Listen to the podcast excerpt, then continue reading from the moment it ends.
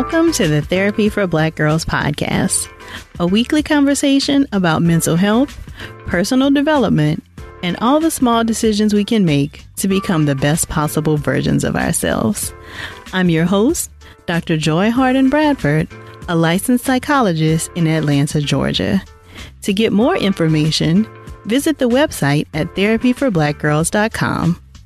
And while I hope you love listening to and learning from the podcast, it is not meant to be a substitute for a relationship with a licensed mental health professional.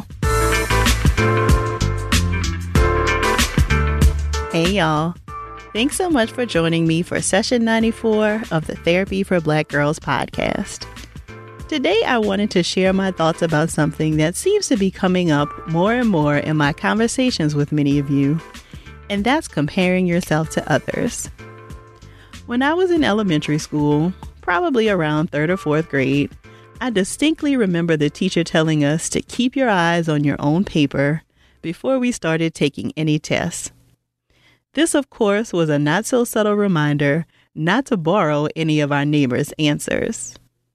But I also think it's a great reminder for whatever stage of life we find ourselves in now. If you're honest with yourself, are there some ways you've been too busy looking on your neighbor's paper that you didn't even realize that you already knew all of the answers to the questions? You know what I mean. How many times have you changed your mind about how you were going to style your hair because so and so's hair looks super cute? Or how many times have you decided that the focus of your business would be one thing but then that new thing that so and so is selling looks really good. I'm not saying that it's a bad thing to be inspired by others. Inspiration is important and necessary in some cases. But don't call it inspiration if it's really you trying to borrow your neighbor's entire life. Here are a few reasons why this can be really dangerous for you. Number one, if you spend too much time comparing and coveting what you see others enjoying, it becomes difficult for you to trust your own ideas and intuition because you're not really exercising these muscles. In order for you to really be in tune with your creativity, you have to spend time with it. You have to let it run wild and pay attention to where it leads you. And you can't do that if you have too much energy invested in what other people are doing. Number two, none of us ever really have access to anyone else's full story. So you see the highlights that someone shares on social media, or you notice someone else who looks like they have it all together on campus or at work. But do you really know the whole story? More often than not, we're trying to piece together a story that is at best incomplete and more than likely inaccurate. So when we make a judgment about ourselves based on inaccurate information about someone else, it's kind of like building your new house on quicksand. It's destined to be a disaster. Number three, you miss out on all the dopeness of celebrating the things in your own life. When we're too focused on what other people are doing, we lose sight of what incredible things we have to offer and can become less grateful for these things as well. And number four, it becomes difficult for you to really tap into the thing that only you can birth into this world. So I was listening to an episode of the Hidden Brain podcast one day, and they were interviewing a researcher who studies what happens to a local community when the local newspaper closes. And I thought to myself, what an interesting thing to study. I wonder how he came up with that question. And then it dawned on me that, of course, I wouldn't come up with a question like that because that's not a part of the work that I was designed to do. It's His work. So the lesson to me there was to stay focused and in tune with the work I was designed to do and the gifts that I was designed to share, because anything else is a distraction. And that's what I want to pass on to you. What thing is the world waiting on you to cultivate and share? What is the world missing out on because you've got your eyes on your neighbor's paper? So, of course, I know that this isn't always an easy task, especially with the popularity of social media and the ease with which we have access to so many different people's lives. So, here are a few tips that might help you to get a little bit better with this if you're struggling with comparing yourself to others. Number one, unfollow, unfriend, or mute anyone who doesn't make you feel cute enough, loved enough, thin enough, fashionable enough, smart enough, whatever enough. Continuing to interact with people and accounts on social media that are always making you feel like you're behind is probably not motivating you, and it's more than likely stunting your growth. So go ahead and get rid of these accounts and these people that you're following.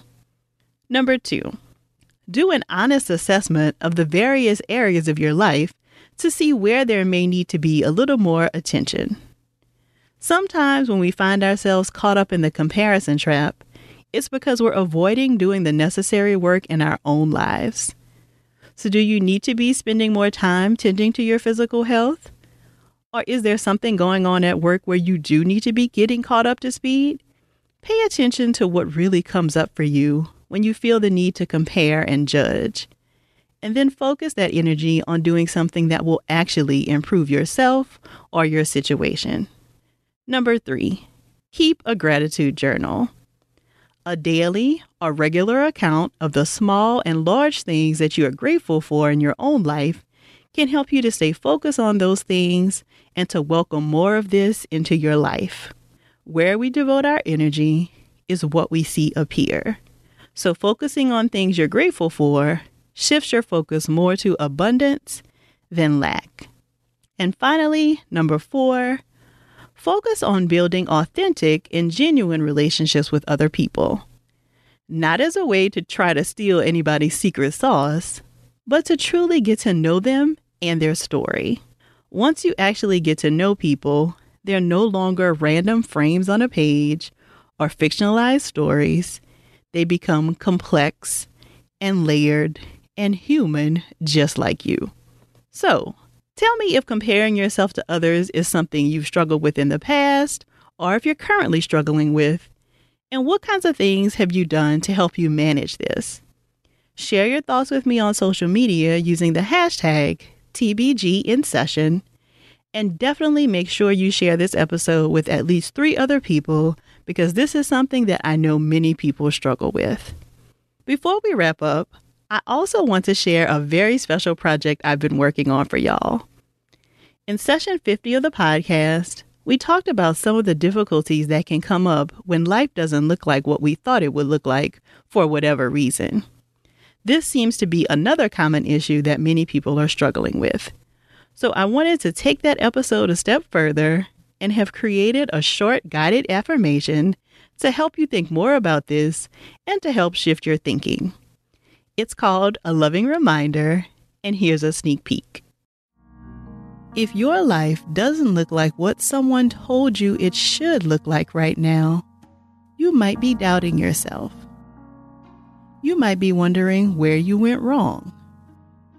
You might be saying, I've done all the right things and my life still doesn't look like that. Why not me? I'm so in love with it, y'all and I think it's something that many of you will love too. You can grab your copy of it at therapyforblackgirls.com slash loving reminder. And the link, of course, will also be included in the show notes for you to grab. Please check it out, share it with your girls, and let me know what you think. Remember that if you're searching for a therapist in your area, check out our directory at therapyforblackgirls.com slash directory. And if you want to continue this conversation with other sisters who listen to the podcast, join us in the Thrive Tribe at therapyforblackgirls.com slash tribe. Make sure to answer the three questions that are asked to gain entry. Thank y'all so much for joining me again this week.